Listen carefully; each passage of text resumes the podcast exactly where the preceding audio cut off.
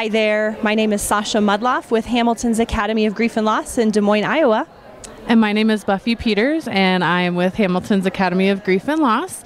And this is our buddy Hamilton. Um, he's actually something that we use with grieving children.